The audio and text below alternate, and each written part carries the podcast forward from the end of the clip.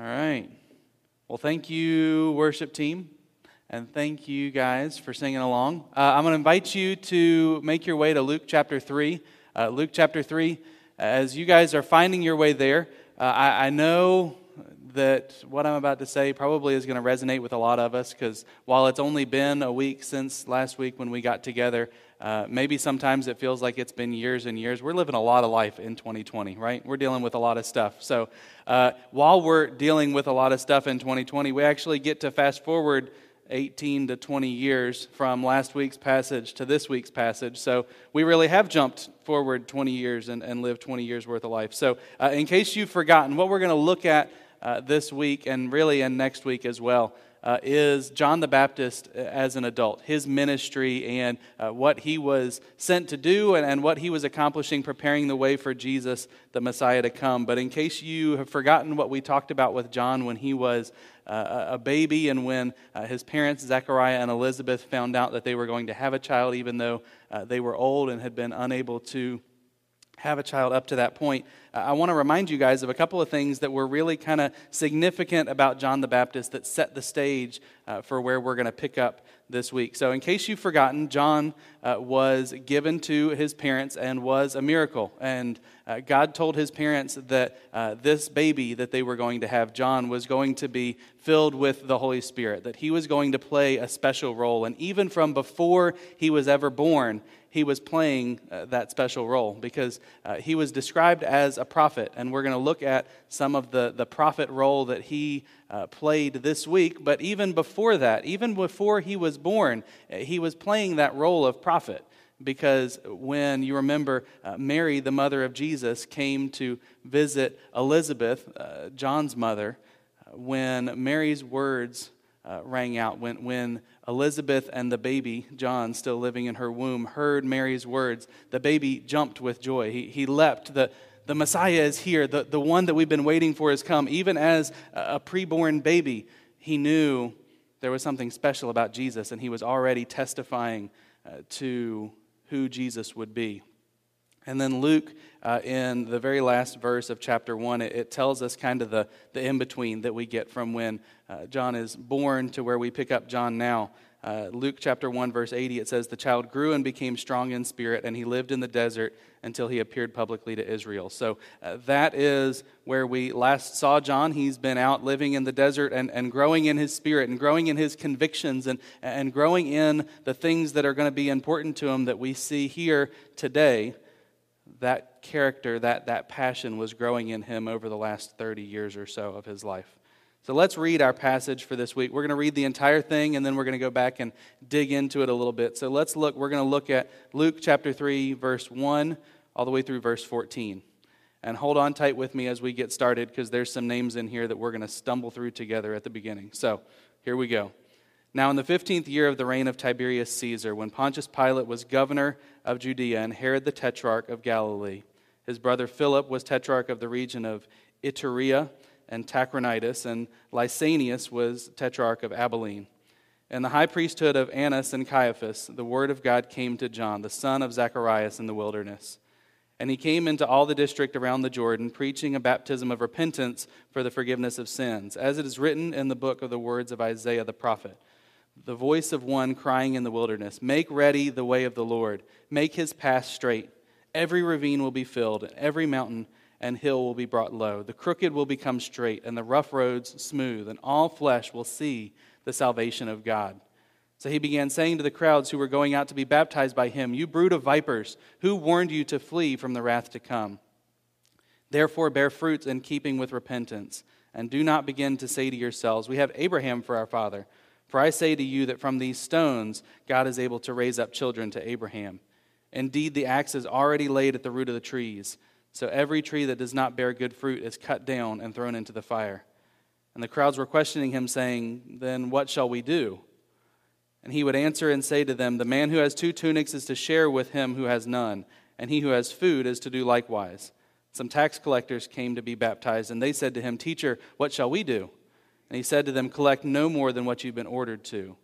And some soldiers were questioning him, saying, What about us? What shall we do? And he said to them, Do not take money from anyone by force or accuse anyone falsely, and be content with your wages.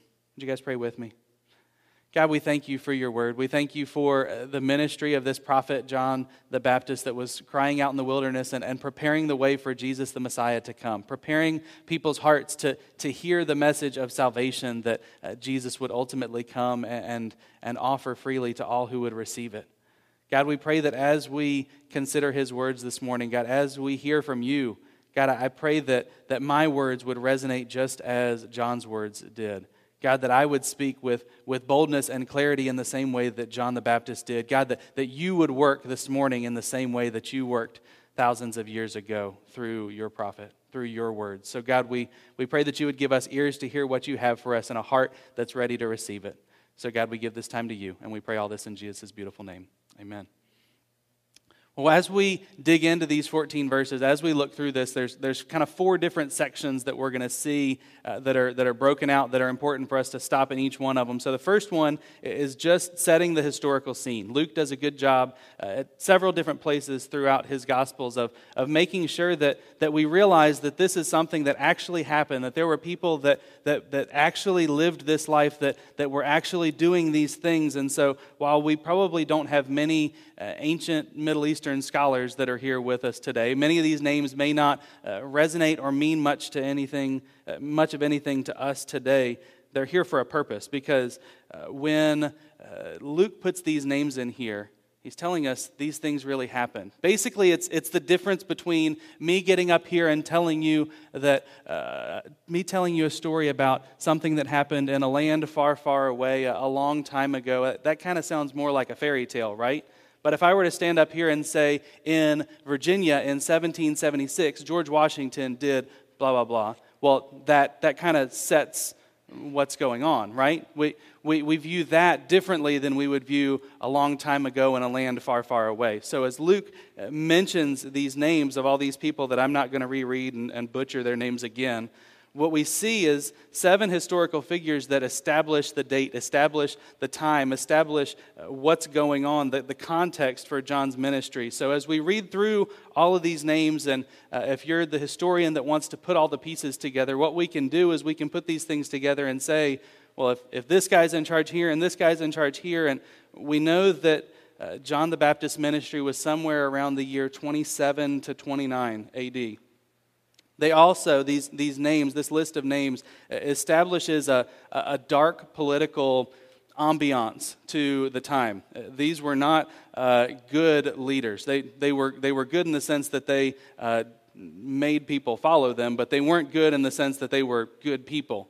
There was uh, evil, evil, evil things that were happening in the midst of the, the Roman and Palestinian government at that time.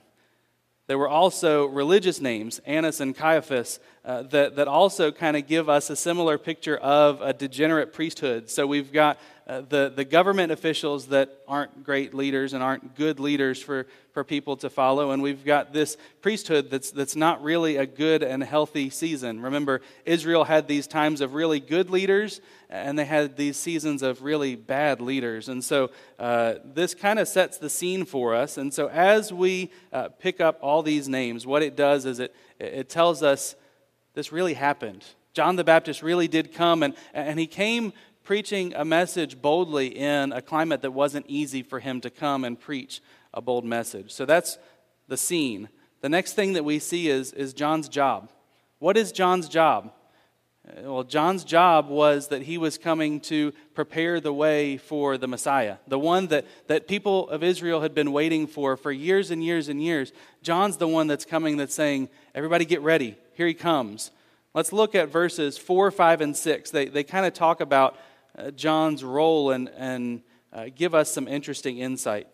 So in verses 4 through 6, I want to read those again so they're fresh in our mind. It says, As it is written in the book of the words of Isaiah the prophet, the voice of one crying out in the wilderness, Make ready the way of the Lord, make his path straight. Every ravine will be filled, every mountain and hill will be brought low. The crooked will become straight, and the rough roads smooth, and all flesh will see the salvation of God.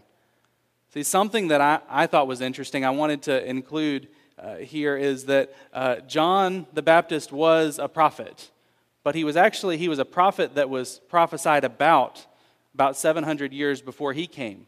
It's kind of a, an interesting, fun little connection. So, in the ancient world, what, what these verses are talking about, in the ancient world, when a, a major world power was, was planning a trip, they were going to be coming into a city. If, let's just talk with examples for a minute. If uh, Caesar was going to come to Jerusalem, there's probably the, the roads and the system of travel that they had, they didn't have highways and, and roads that were established like we have. So when they were preparing to go into a city, most people would travel on broken paths, on beat up dirt roads. On there, there, there were small parts where they were kind of really they were kind of crawling around the corner of a mountain because it was difficult to, to prepare a, a big path for people to come through. And so most people would just travel the rough road. But before a, a major world power, a, a major leader like Caesar would travel into a town, they would make sure that they were ready. They wanted to make sure that, that the path was clear so that when Caesar came into their city, that they were ready, that it was a, a, pleasant experience for him. They don't, they don't want him hanging onto the side of a mountain, crawling around the corner. No, they, they want to make sure that everything's ready. And so they would prepare a road. They would, if there were hills in the way where he had to crawl around the corner of a mountain, well, we're going to get rid of that mountain so that, so that he can come in smoothly, so that the roads aren't rough and, and bumping his chariot all around.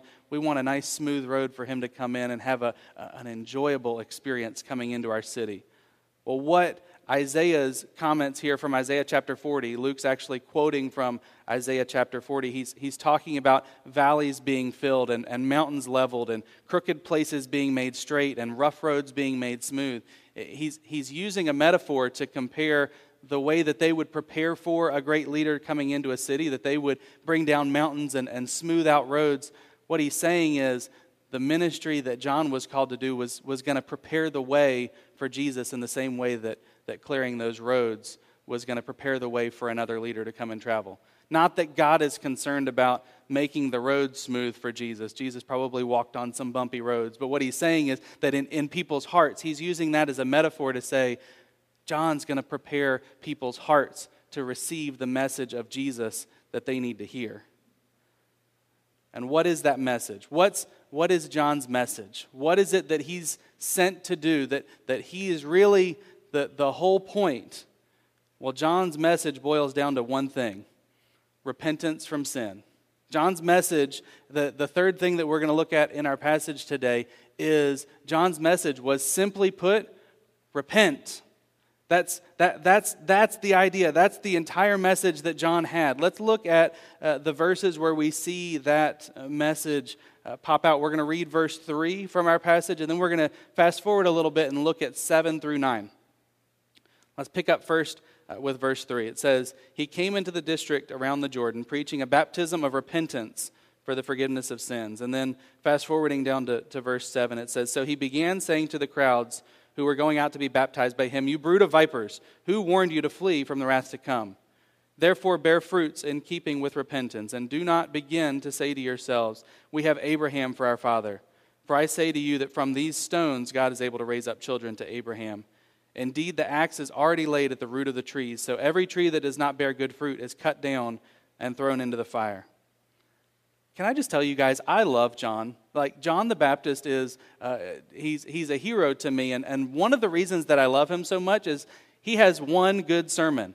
Like, that's it. John has one message. Anytime we see John in any of the Gospels, or, he has one message. And, and really, honestly, if, if we want to be totally fair to every preacher everywhere. Any good preacher that's worth their weight and, and believes that this is the true word of God kind of has the same one sermon, right? John's message is repent from sin and turn to God. The, the, it's, it's the gospel. That is John's message.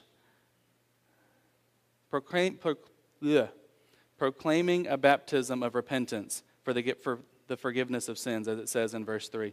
Let's look at a couple of different things that we see here. The first idea is repentance. I want us to make sure that, that we're not just using a, a, big word that we see in the Bible but, but doesn't make any sense to us today. So, that word repentance, it, it simply means a change of mind, a, a change in direction, a, a, change of heart.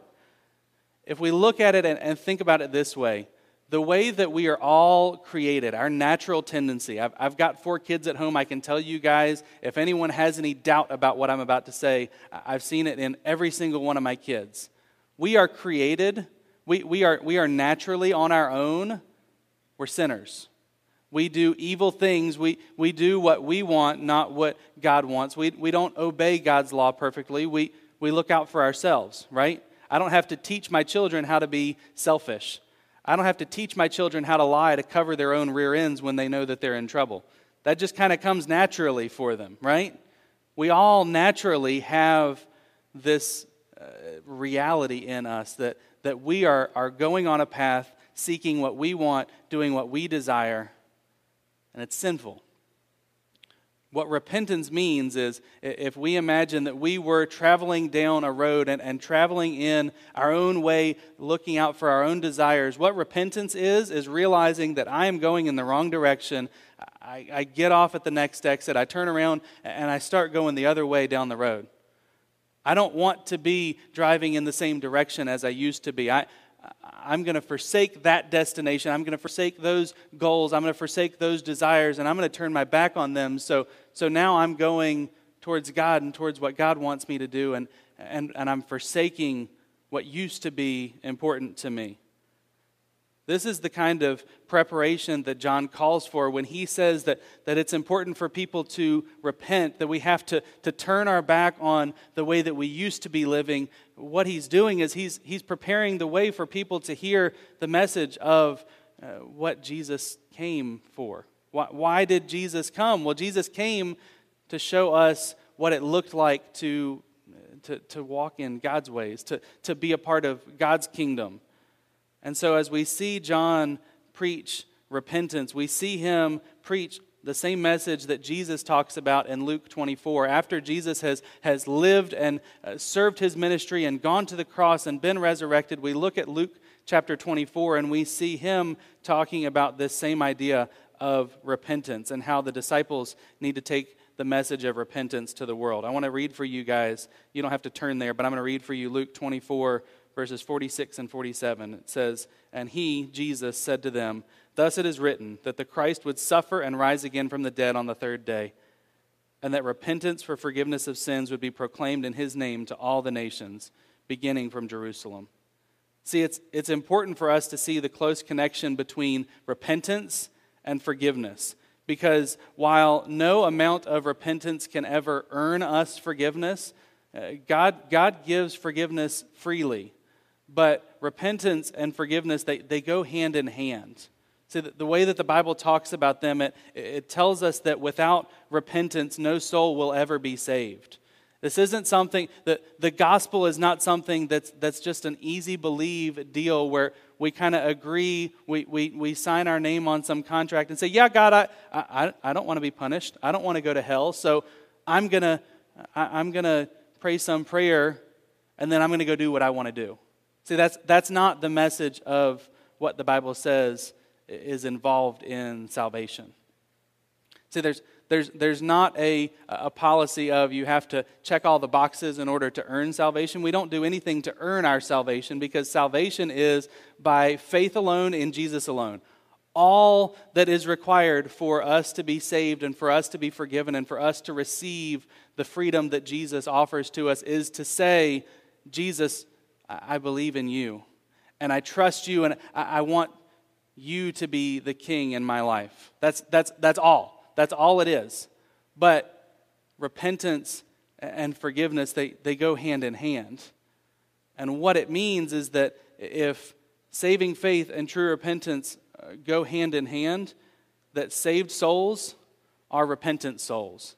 It means that if we think that we're saved, but our life doesn't look different, it means that we probably should evaluate whether or not we really understand what that message of, of God setting us free means.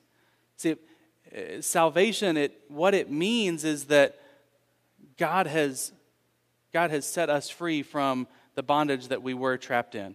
We used to be people, the, the Bible tells us that we were slaves to sin, that we didn't have any other choice, that, that when, we're, when we're left on our own, our natural desires are always going to lead us back to sin.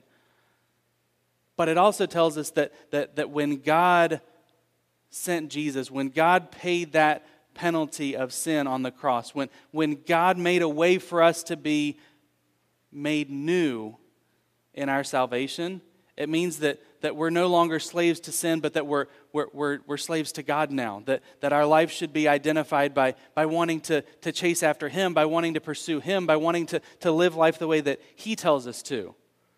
So, repentance and, and, and turning my back on what used to be the way that my life was going and, and turning towards God and, and wanting to do things the way that He tells us to, those things have to go hand in hand.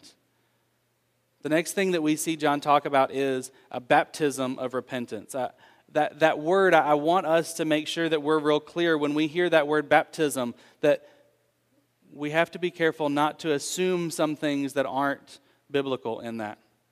See, it says that in verse 3, he went into all the country around the Jordan preaching a baptism of repentance for the forgiveness of sins. I, I want to be real clear that, that baptism is a symbol of repentance. It's a, it's a symbol of a changed life. It's an outward sign that, that shows what has happened inside of us. John was never saying, Baptize, be baptized, and then God will know that you uh, want to repent, and, and, and that's like a, a necessary prerequisite for repentance and salvation. See, what baptism does, what he's preaching, and the, as he is baptizing people, Baptism was always an outward sign of something that had already happened in their heart. John's baptism followed repentance. It, it, wasn't a step in repentance, it wasn't something that was necessary for repentance. It was a sign that pointed people to what was going on already in their heart. When I uh, I used to before I came here, I think you guys know, I used to work with kids a lot. And the best way that I would explain baptism is with this ring that I wear on my finger. If I put this ring on, it doesn't make me any more married than I was before I put it on. And if I take it off, it doesn't make me unmarried, it less married than I was when I came in here wearing it this morning. This ring isn't, doesn't have magical powers to make me married or not married, but what it does is it shows externally to, to other people that I have made a commitment with my life that, that, that Carrie is going to be my wife and my only wife, and this ring does mean something, but it doesn't magically make me married, not married, married, not married. Baptism is the same way. It's an external sign of something that, that has happened in our hearts. Even, we could make this argument all day. I, I, we, could, we could talk about this a long time from Scripture. But just to, to show how simply this can and should be understood, I want to read for you guys a quote from Josephus. Josephus is not a biblical writer, he wasn't a biblical author, but he was a, a historian that wrote kind of around the same time that the Gospels were being written. And even this Jewish historian, Josephus, understood simply what John's message was about baptism. He said, uh, John was a good man. He had exhorted the Jews to lead righteous lives, to practice justice towards their fellows, and piety towards God, and so doing, to join in baptism.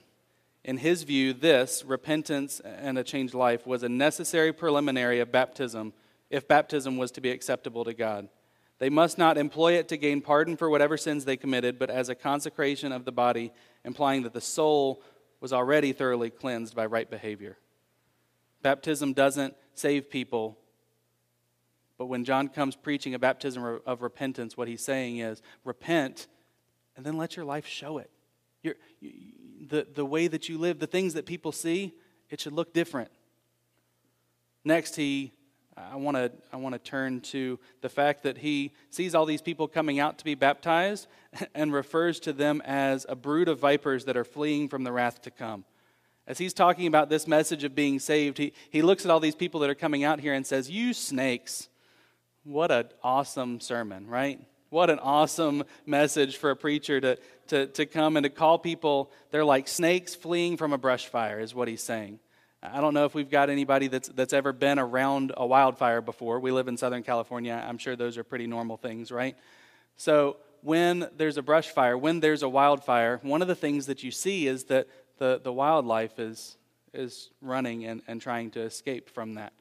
So, what he's saying here is they're, they're this brood of vipers that are, that are fleeing from the fire.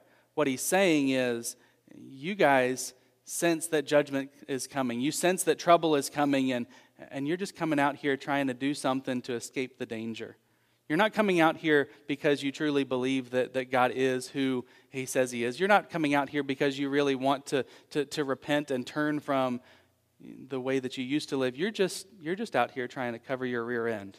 You're just trying to escape from the danger. And so you're going to come out here and, and do the little religious thing. You're going to be baptized and, and think, all right, God, see, I'm, I'm cool. I, you don't have to punish me. I went out to, to John and got baptized. We're good. What he's saying is be careful.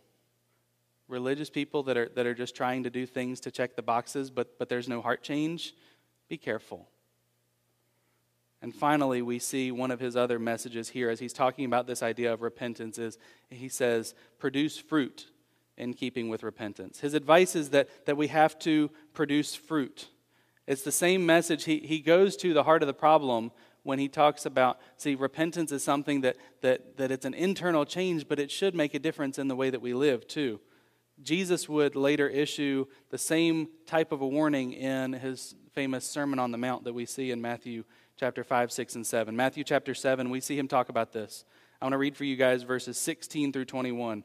If you want to turn over and follow along, or I believe it's going to be on the screens as well. Matthew chapter 7, Jesus says, You will know them by their fruits. Grapes are not gathered from thorn bushes, nor figs from thistles, are they? So every good tree bears good fruit, but the bad tree bears bad fruit. A good tree cannot produce bad fruit, nor can a bad tree produce good fruit. Every tree that does not bear good fruit is cut down and thrown into the fire. So then, you will know them by their fruits. Not everyone who says to me, Lord, Lord, will enter the kingdom of heaven, but he who does the will of my Father who is in heaven will enter. See, true repentance, truly turning our back, truly turning the car around. If we were driving towards sin and towards our own selfish desires, if we truly turned the car around, repented of that direction, and decided to go the other direction, it means that our life is going to look different. It means that, that we can't say, no, see, I, I, I'm a Christian. I, I believe in God. But if we say that we're a good fruit tree, but we're not producing good fruit, then it doesn't mean we're a very good fruit tree, does it? That's what Jesus is saying. We can't say, I'm, I'm an apple tree if there's grapes growing on the branches. You are what your fruit says you are, right? True repentance first produces the fruit of character. Galatians chapter 5 talks about the fruit of the Spirit love, joy, peace, patience, kindness, goodness, faithfulness, gentleness, self control. These are the characteristics that, that will be seen in someone who understands repentance and has truly repented, has truly turned the car around. It also produces the fruit of action that we're going to look at here in, in just a few minutes in verses 10 through 14. And finally, his warning, uh, the, the other warning that he has for people as he's talking about repentance is he wants to tell all these Jewish people don't just bet it all on Grandpa Abraham's relationship with God. John said in verse 8, Do not begin to say to yourselves, We have Abraham as our father. See, you guys remember if you, if you, if you think back to the Old Testament, Abraham was the hero, right? Abraham was the one who God had made a promise to Abraham Abraham, I'm going to save the world. I'm going to change the world through your family. That was God's promise to Abraham. And so all of Abraham's family, all of the, the children and grandchildren and great grandchildren that had turned into the nation of Israel, they, they, they kind of had this prideful attitude of God loves us. God made a promise to, to, to great great grandpa Abraham that, that nothing bad's going to happen to us, that we're going to be saved, that, that we're the favorites because God is going to keep his promises, right? what John's telling them here and, and what he warns them is that don't, don't, don't just rest on your religious merit. Don't just rest on some family connection. Uh, God certainly isn't going to break his promise to Abraham, but, but God f- can fulfill his promise to Abraham however he wants to. God doesn't need you to fulfill his promise to Abraham. God can make uh, children for Abraham from the rocks if he wants to. He doesn't need you he doesn't need to allow unrepentant, sinful person, Abraham's great great grandchild, he doesn't he doesn't have to, to bend on the rules to keep his promise. They're not mutually exclusive things. So John struck a mighty blow with, with a single statement. Uh, John struck a mighty blow at this common delusion that, that righteous people, that, that, that people who believe that they are righteous because they've got some connection to somebody that had a relationship with God, that, that God's going to give them a pass. People putting their faith in family connections to God. I, am good. I know I don't go to church. I, I, know I don't really believe anything about God or, or, or do any of the stuff that God tells me to, but my granddaddy was a preacher, so I'm good. That's not how it works. God doesn't have grandchildren, He doesn't have great grandchildren. We make the decisions for ourselves.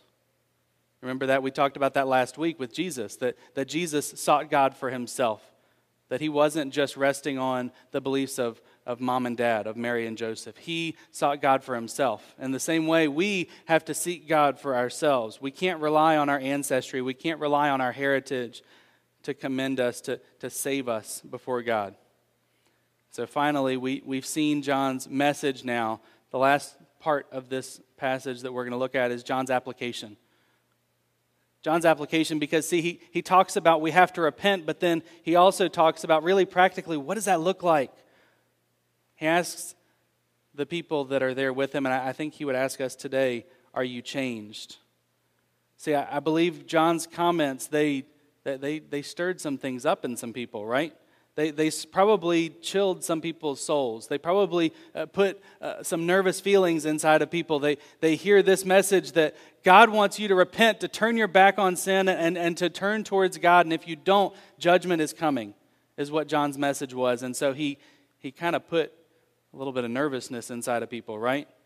People realized that they maybe they hadn't truly repented. Maybe they hadn't truly uh, received the work of God in their life. Maybe they, they, they weren't living out God worked out fruit in their life. They weren't described by the things that, that are important to God. They saw that their thoughts, their desires, their actions, they had no root in the faith that perhaps they professed with their mouths. So, being convicted of their failings, they asked John, What do we do?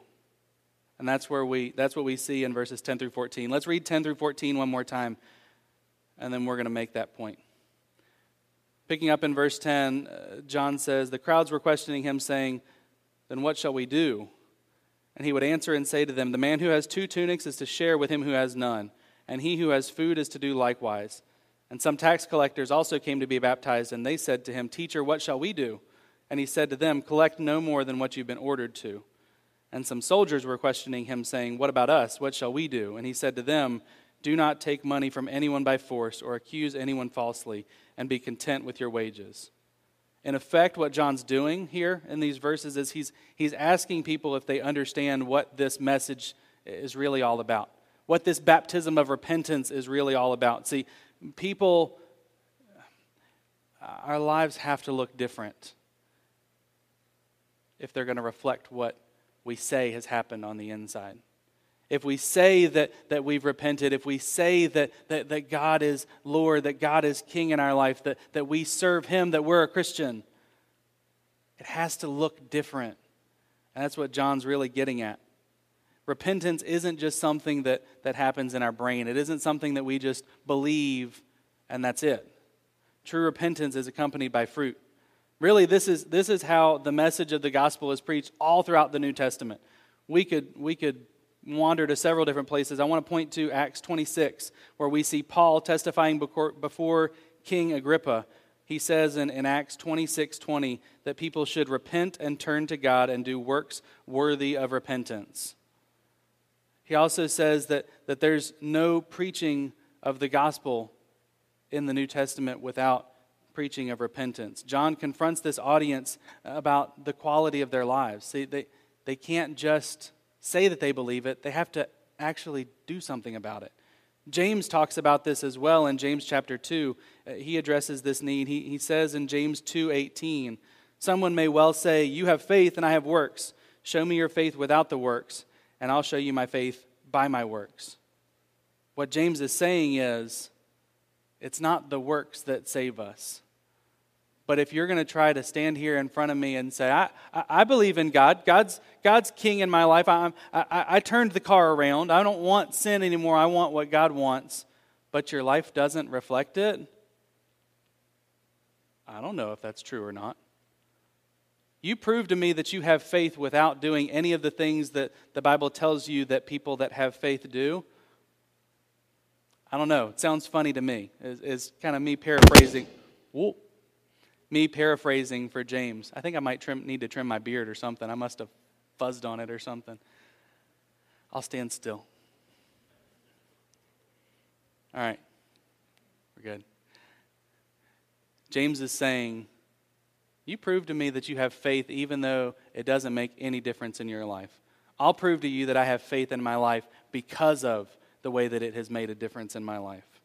John gives these people that he's preaching to uh, kind of a, a general principle about this, and then he gets real specific with some of them. The general principle is they should demonstrate their repentance with an attitude of generosity, that, that they should be people that remember the message that we all learned when we were like five or six years old, right? Sharing is important. It's important for us to share. If, if you have two boxes of crayons and your friend next to you doesn't have any crayons, you should give him some of your crayons. Well, what John's saying here is the exact same thing for us. If you have two coats, if you've got a closet full of coats at home and you drive past someone that, that doesn't have a coat, give them a coat. Simple, right? If you have a whole bunch of food at your house and, and there's people out there that don't have any food, give them some of your food. Uh, I don't need to explain that anymore. That seems pretty simple the specific practice. Verses 12 through 14, he, he moves from the nameless crowds of people to specific people, to specific examples. He, talks to the tax collectors in verse 12. He talks to the soldiers in verse 14. They want to know, what are we supposed to do? John, John, what about me? Tax collector, what, what am I supposed to do? Soldier, what am I supposed to do? Well, John answers in a way that considers their jobs and addresses specific temptations that they may have. He warns the tax collectors and the soldiers not to use their position, not to use their power for selfish gain. He tells them, don't extort people, don't bully people, don't cheat other people using the authority of the state. You got to give me $1,000 in taxes, even though you only owe 500 because I work for the state and I can tell you to give me more. That's what tax collectors were doing. He's saying, don't do that. Don't cheat people.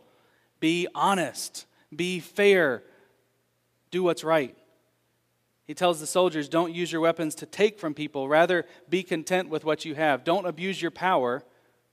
Just be fair, be honest.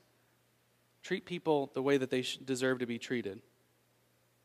I, I want to paraphrase here. I think this is a message that John would ask us today. Because as John was preaching to these people, as he's trying to communicate this message of we have to repent, our lives have to look different, I think it's important for us, if, if we want to have an accurate evaluation of our, our own spirituality in our hearts, the own state of, of our relationship with God, I think there's some biblical tests that we can ask, ask ourselves today. Number one, are you generous? Are you generous with the things that, that God has given you? John talked about if you have two coats, give one away. If you have food and your brother doesn't, give him some. Are we generous people? Are we generous to the people around us that uh, I, I feel like I say this every single week. Sooner or later, it's going to sink in. Sooner or later, it's going to start to resonate. You guys are going to tell me. If we understand how much the gospel has changed in our lives, if we understand how much God has given to us, shouldn't we act differently towards other people? If we understand that, that God has forgiven us of so much, we should forgive other people. If we understand that God has been generous to us even though we didn't deserve it, we should be generous to other people, right? Are we generous with our possessions? Do we share our homes? Do we share our cars? Do we share our food? Do we share the, the resources that God has given to us? Or do we always want to just collect and, and hang on to as much as we can? Do we push for more and keep it for ourselves? Second question Do we give regularly and sacrificially, not just to other people, but to the Lord? Are we willing as, as Christians to, because of what God has done in our lives, to, to give back? Not just financially. Financially is one way that we do that. Are we willing to give of our time? Are we willing to, to, to give of some of our convenience? To give up a Saturday morning sometime because somebody that we know has a need and we're willing to, to go and to put what we wanted to do aside to serve someone else, to love someone else, to put our comfort aside, to, to put our necks out there and, and invite someone to church that maybe we know needs to hear the message of the Bible, but, but we've been so scared that we just chose not to. We chose our comfort or our convenience over what someone else needed. Are you willing to give regularly and sacrificially to the Lord? Luke, this, this first part of Luke chapter 3, really it, it points to a couple of things. It points to the fact that, that repentance is absolutely necessary for the gospel.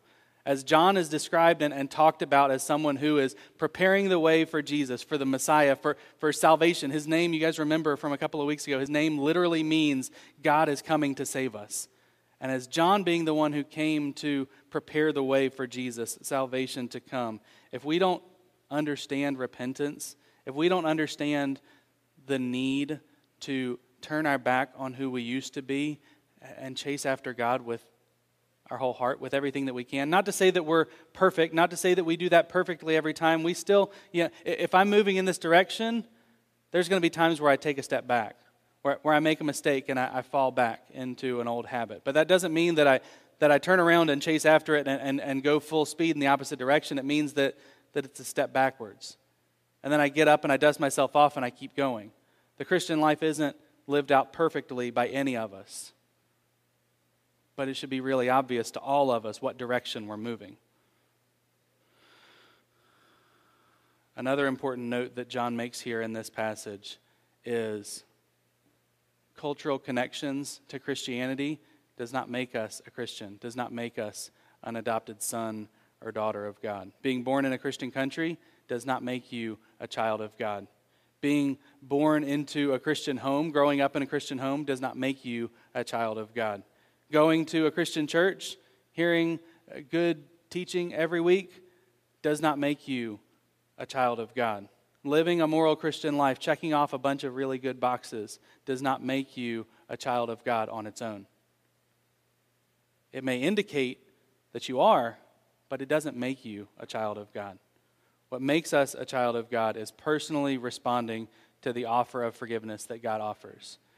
There is no sin that is too great that, that, that forgiveness can't apply to you or doesn't apply to you. But we have to accept that gift of salvation, of, of forgiveness. And remember, forgiveness and repentance go hand in hand. We can't just say, hey, God, would you forgive me again so that I can go do it and uh, just do what I want to do and then I'll come back and ask for forgiveness again. Like, we, we can't just end up in that loop, in that cycle of, hey, God, work, forgive me. All right, now I'm, I'm going back. All right, now forgive me. Now I'm going back. As Martin Luther put it in his 95 Theses a couple hundred years ago, when our Lord and Master Jesus Christ said, Repent, he willed the entire life of believers to be one of repentance. So I want to ask you right now couple of questions as we wrap all of this up. Today's message from John the Baptist, really, it's, it's not an intellectual one. It's not one that we have to leave here going, I, I understand something new that I didn't understand before. The, the message is not brain understanding today, it speaks to our hearts. And so, the heart message today, where are you at in the progression of this message? Where are you at? What is, what is God trying to communicate to you today? First, have you accepted God's message of forgiveness and repented from your sinful life. We all start the story the same. We all start the story doing sinfully what, what we want to do, looking out for ourselves, looking out for what we want. All of us are on that same path. Some people repent from that and turn their back on it and, and move towards God. Have you accepted that offer of forgiveness and, and turned your back on the sinful life that you were living and started to pursue God? If not, accept salvation today. Accept God's offer that He has for you right now. The second question maybe you have accepted that offer of salvation. If you have, well, then what John was talking about at the end of this passage really matters. Is your life characterized by the generosity, honesty, contentment, and gentleness that John talks about here in these verses? If our life, if we say that we've repented, does our life look different? Does your life look different? I don't know where you're at. I'll leave that between you and the Lord. But I promise you, whether it's you need to repent today, whether it's you need to evaluate whether your life is, is, is truly walking in repentance and walking in the generosity and, and the characteristics that John talks about, or maybe it's just an encouragement for you today. Yeah, honestly, I, I think I am. I think I'm doing those things. The, the gospel is not something that we get over. Let that stir uh, excitement in your heart today. Let that stir thankfulness in your heart today. I was a sinner that did not deserve to be forgiven, but God chose to forgive me anyways. Maybe that's where you're at. If that's where you're at, great. Leave here this morning celebrating that.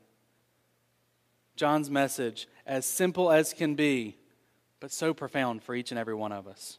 Would you guys pray with me? God, we thank you for your word. We thank you that God, that you sent John to prepare the way for Jesus, and God, that John uh, is preparing the way for us today as well. God, I, pray that, that wherever people may be at this morning, God, I pray that your message of the gospel would, would speak to them. God would, would stir in their hearts, whether it be uh, a, a, stirring of conviction, whether it being a stirring of, of joy and thankfulness for what you have done in their life. God, I, I pray that you would work in each and every one of us. God, help us to not just be people who sat here for a few minutes and, and listened to some cool Bible verses and went home and nothing changed. God, help us to be people who are changed when we hear your word. God, we, we need you. We need you desperately. God, work in us, change us, use us to be the people that you want us to be. We love you. Amen.